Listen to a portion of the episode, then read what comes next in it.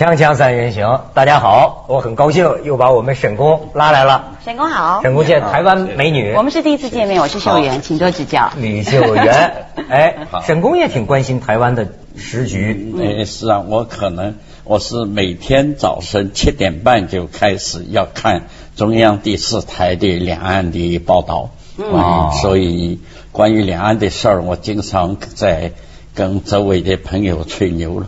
吹牛吹吹什么牛？最近这现在是马王配破局了，这正是王金平就说不会跟马英九搭档了。嗯，我有点失望了。你失望？对，其实因为现在这个你这一年的可这个明年的选举其实是非常重要的。然后泛蓝如果不团结的话，其实等于是再一次的又让大家在这个泛绿的政治底下，然后可能要已经执政八年了嘛。然后大家都觉得这八年当中其实非常非常多的负面影响，所以很可能就希望再换人做做看啦。但是这一次泛蓝团结整合的时候，其实因为要有一个主力的所谓的这个总统搭档人选出来，所以马英九一直在等王金平。那因为王金平的辈分始终高嘛，然后他其实，然后马英九又有一个伦理，但是在老实说，可是在民调上面，马英九其实是非常被看好的一匹黑马，因为他正直，他优秀。所以就把他当成是一个王金平不正直不优秀，也不是，但是因为其实王金平是非常老经验的，他可能在这个政治的操作上面是非常有帮助的。但是大家都觉得，可能这这个国家的元首，尤其是在国民党里面，其实马英九是从小被培植起来，就是一个精英中的精英了。但是这真是不同人不同看，可是。这个分律里边好像也分类了，嗯，才搞了一个第三社会党，我看，嗯，哦，最近这沈工听说是对什么社会民主党还是民主社会主义？民主社会主义有点感兴趣，是因为中国的事情了，而且呢，我的我过去跟您交代过我的历史吧，对对对，就是我曾经参加过那个诶。我们这里六十年代初有个叫反修小组，那么现在大家又在回忆这个这些事情了。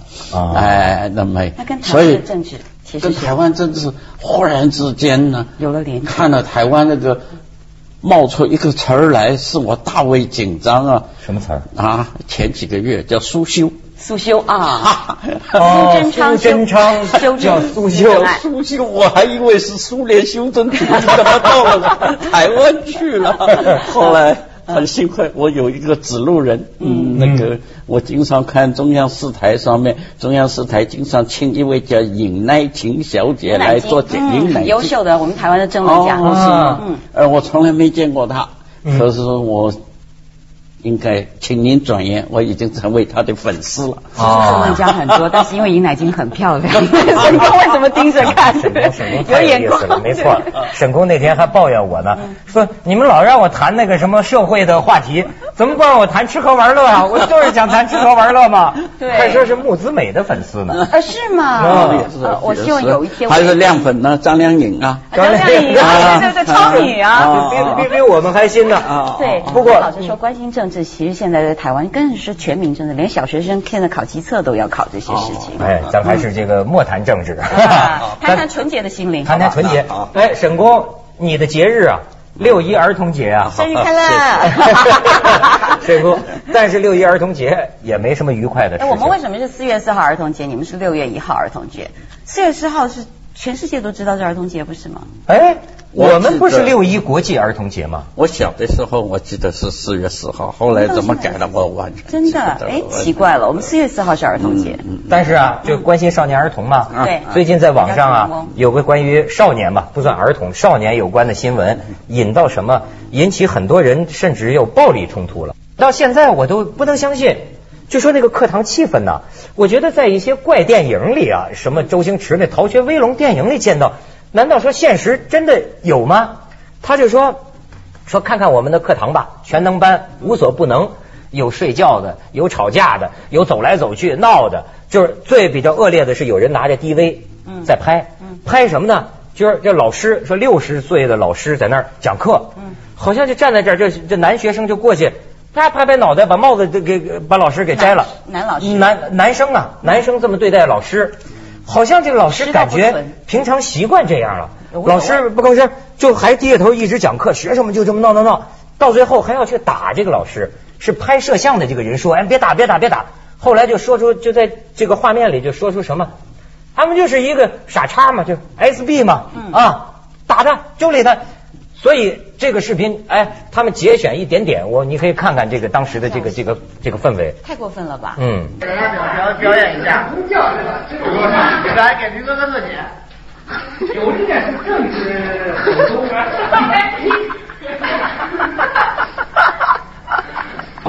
啊，对 对对，选这，给您没事儿啊。在国家里面处处看北的，走，白 看欠家。我问您万题啊，就是海淀区那个，就在这儿。哦，是啊。现在在中国可以发生这种事啊！第一次有这么多种故事动对，特别不可思议。上去，红川，红川，交一正钱。老师，那个什么叫？你要到底怎么着吧？别闹，别闹，那您问没什么啊。你看，就是这么一段，就是主要是啊，好多人在网上，你知道最后酿成什么？好多网友不干了。看来大家心里觉得太过分了对待老师，所以就要去到学校门口堵着去打这几个学生，嗯还有一大堆媒体记者在学校门口等着。到后来好像学校里边出来一个小客车，大概学校里也采取一些措施，就这几个学生保护他们躲在这个小客车里跑出学校的。嗯这也这这全国这个网友都在这个呃大声挞伐对啊，对对对。可这个哎也实在是师道不存到一个极致，这个老师是怎么可以允许？然后去学校还保护这些学生，当然怕出人命了。嗯可这是现在的教育体制出了问题嘛？在台湾，其实现在我们有规定，就是很多的事情，老师也在抗议，就是说可能学生上面他们有很多的自主权，包括就是说我在上课的时候，如果我不听话或者像这样的时候，老师本来是可以，就是他是老师，我可以打你的，我可以罚你抄写，然后我可以甚至于以前是有罚跪呀、像我小时候，我的老师是用这么长女孩子啊、这么长指甲捏我的双眼皮，这么噔噔噔噔噔噔，所以我现在双眼皮这么大，是真的。然后拿那个小树枝的藤条，两个手是这样摆的打。打的手回去都肿了，然后回家是这样的，那这个是体罚，当然是不可以了。可是现在就是说，我们已经有一个明文规定，禁止体罚，同时也不可以精神虐待，就是你骂他，你会伤了他的自尊，也不能讲。现在是反过来，学生体罚老师了。这现在这，可是这老师也太可怜了吧？是你，你还干不干？教不教？这这当然应该是一个个案哈，你就不能说成是什么现在都这样了。那我觉得，如果有一个老师在这个班，其他的老师可能也受到同样的待遇。嗯，沈工看见这一幕怎么想？啊，我觉得这是一个整体性的问题，在我们这里啊有一个麻烦，在文教上很多事情现在都从头来起，嗯。因为我们把几百年以来的传统啊，嗯，这个前几十年毁得太厉害了，嗯，啊，那么所以呢，现在等于从头来起，从头来起呢，因此出现了很多反常的现象。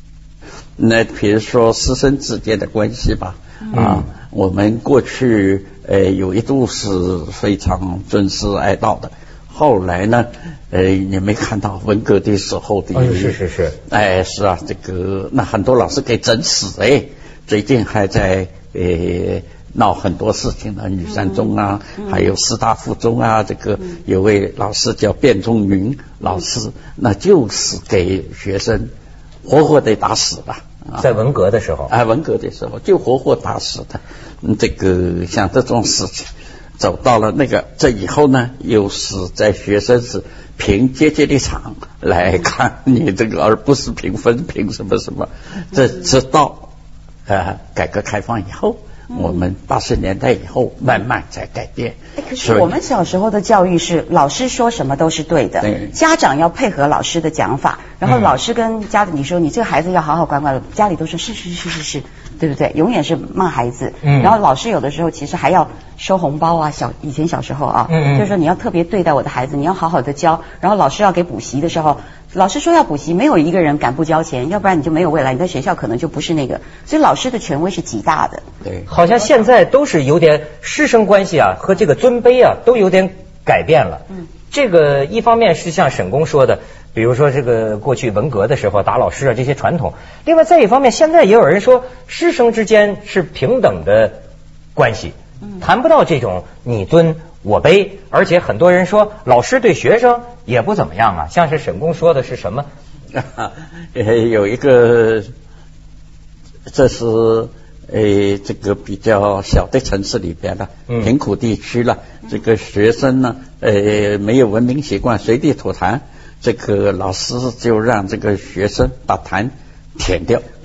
哎呦，这个事情就就是用非常不文明的态度来对待这个另外一种不文明。嗯，不管怎么样，我总是觉得大陆的确是很多事情还得嗯从头来起。但是中国地方这么大哦，真的要普及性的，然后宣导这些这个文明的观念，还有尊师重道。但这不是一直以来中国人的传统。城市跟农村很不一样。嗯。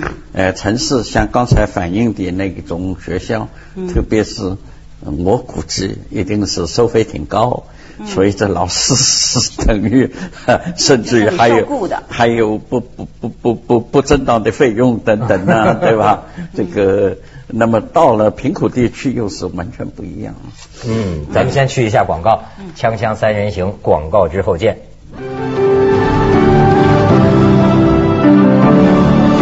现在啊，其实我有几个地方经常是想不到，比如说我们其实还是比较文明的环境。好比说我看见一个纪录片叫《铁西区》，你会了解到，其实，在一些工人的这个层面啊，人跟人之间的关系是很粗野的。这是吗？暴力争胜啊，嗯，粗口遍地啊。然后呢，你还会看到，就说学学校里哈，你很难想象。你知道现在有些地方那个学校啊，它是专门集中了那种差生、落后生。我们叫放牛班的学生。哦，这叫放牛班。将来没有什么出息，就只能去放牛了。我们家有一个亲戚的孩子，就是最后在这个学校里打了架了。嗯。然后就是说我一定要让我孩子离开。嗯。为什么？就发现就是说不出一年就得教成流氓地痞。就是这个学校的这个特点就是，同学之间他就欺负你啊。嗯。欺负你，欺负你，孩子最后欺负的实在没办法，也捡起砖头把那同学开了。甚至还有那个社会上的青年，你像前一阵我们讲，就是广东电白三中发生的一个拿刀捅的嘛。两死四伤，学生拿刀捅人。后来在这学校上过学的人说，说我当年在这学校读书的时候，我都带着刀去。这环境就是这样，老师管那个爬墙进来的外边那社会上那阿飞啊，把那个保安都打得鼻青脸肿。天哪！就是你想象不到，他有些地方已经校园环境是这个样子。所以最近其实有很多的小朋友会自杀。你今天带这个就是来提醒一下，对不对？秀媛非让我带上，对吧？骷髅头，小心提醒大家。骷髅头，骷髅头。对，其实小孩子自杀，他有很多东西是同才之间，我打不过你嘛。但是我回家的时候，我其实我又不能跟爸爸妈妈讲，爸爸妈妈就说你要忍耐啊，念书为上啊，不要跟他们什么什么。然后你跟老师讲，那老师可能就说啊，我我就跟他们讲，但是一告状以后，这几个打得更凶了，打到后来不敢讲，后来就跳楼的，然后就是上吊的，在衣柜里头上吊的。我们这儿传出来说，那个小学生自杀的，说是就是压力大。压力大，就是前两天我们一记者就讲，有个班咱就不说具体的了，这小学生，你说为什么？老师就说做作业，这作业做不完了，嗯，起身从窗户就跳下去了，就是他就这么这么所以这是学校功课的压力，对自己的要求，对不对？哎呦，沈工，你觉得当年的学生和今天的学生相比，有这个？你说的当年是指？四十年代呢，还是五十年代？您经历过那个年代啊？我是没怎么上学，所以我也不够。我说我有一个看法，是我现在很顽强的，经常在宣传的。这个看法可能被认为是导向错误，可是我还愿意讲这个观点。我认为两岸现在在文化教育方面共同的问题太多了。嗯，而且我认为。啊，这个是下面一个我说的要说先说明在先可能犯错误的一个，我认为台湾还解决的比我们这里好一点。那为什么呢？也不是台湾人比我们聪明，也不是呃蓝的绿的比红的好，我都没这意思啊，我还是红的啊。台湾小很好管，我无非是台湾早走一步，所以呢，我觉得。两岸这方面的交流非常有益的。我们现在我不知道沈工你怎么看？现在开始说《三字经》，嗯，小学生要背《三字经》，什么首孝首孝弟啊，次见闻呐，就是，哎，您您您怎么看这个问题呢？哎呀，我是觉得，我还是觉得背背也好，嗯，因为我们过去实在对传统忽略的太多了，所以上次我在这儿也是跟他。对话的时候讲过，我觉得不管怎么样，于丹。讲庄子，讲论语啊，大家批评有很多缺点等等。哎呦，他到台湾好红哦！我知道，我追星，可是国学超女，不管怎么样啊，呃，起的正面作用还是还是好的，还是好的。嗯，但是这其中，你比如说，你让小学生背这个《三字经》，有人就讲，这他这个其中有一些君君臣臣父父子子，这些个东西，就说在中国传统文化当中啊，把今天咱们认为是公民权利的东西，当成了是义务。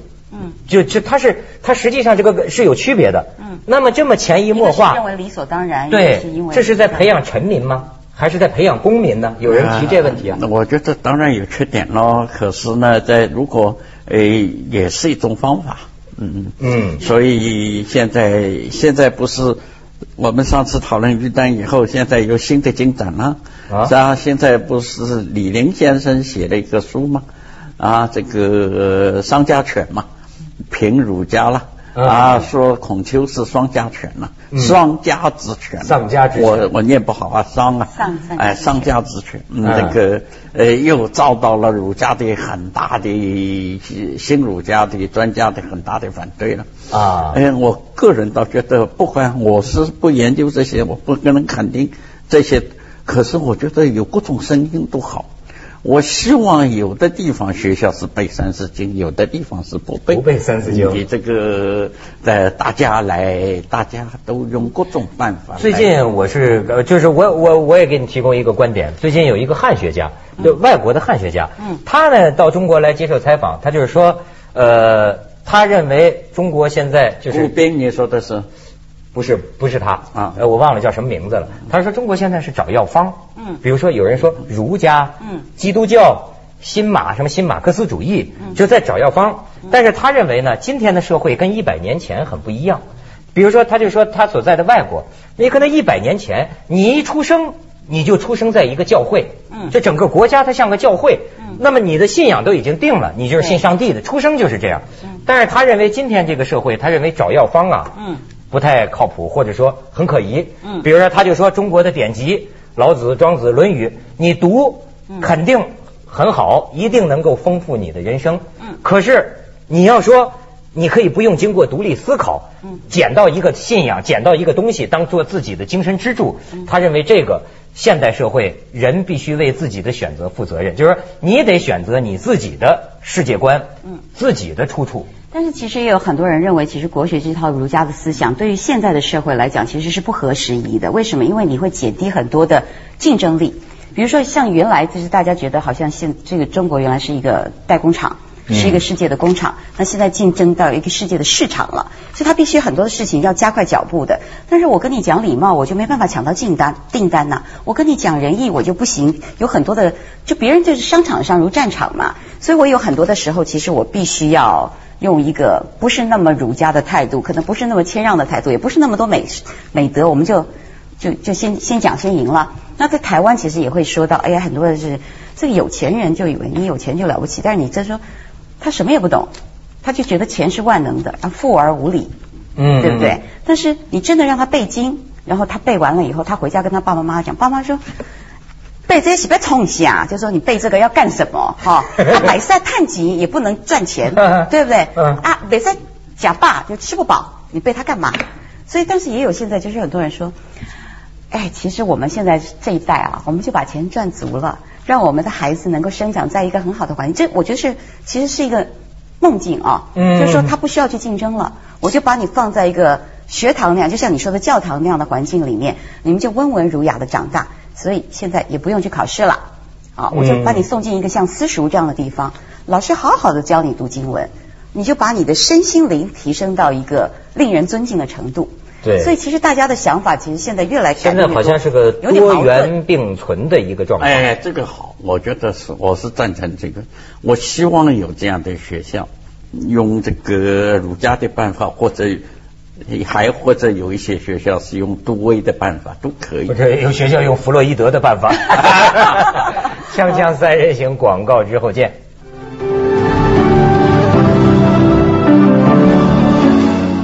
刚才就说到现在的这个生活方式，还是这个哲学体系多元多样啊。我倒想介绍一下沈工，沈工现在的这个生活，你你是说要回到前现代？啊，我觉得，呃，我年龄越来越大了，这个越来越不能接受现代化的了。到后现代，我更不能接受了。比如说，我的生活，我智力越来越低了，可是生活越来越复杂了。比如说，我的卡，我受不了那么多卡，我最后把银行的卡通通取消。通通吗？身上带 cash，那要不存在那儿存折？这话别让贼听见啊！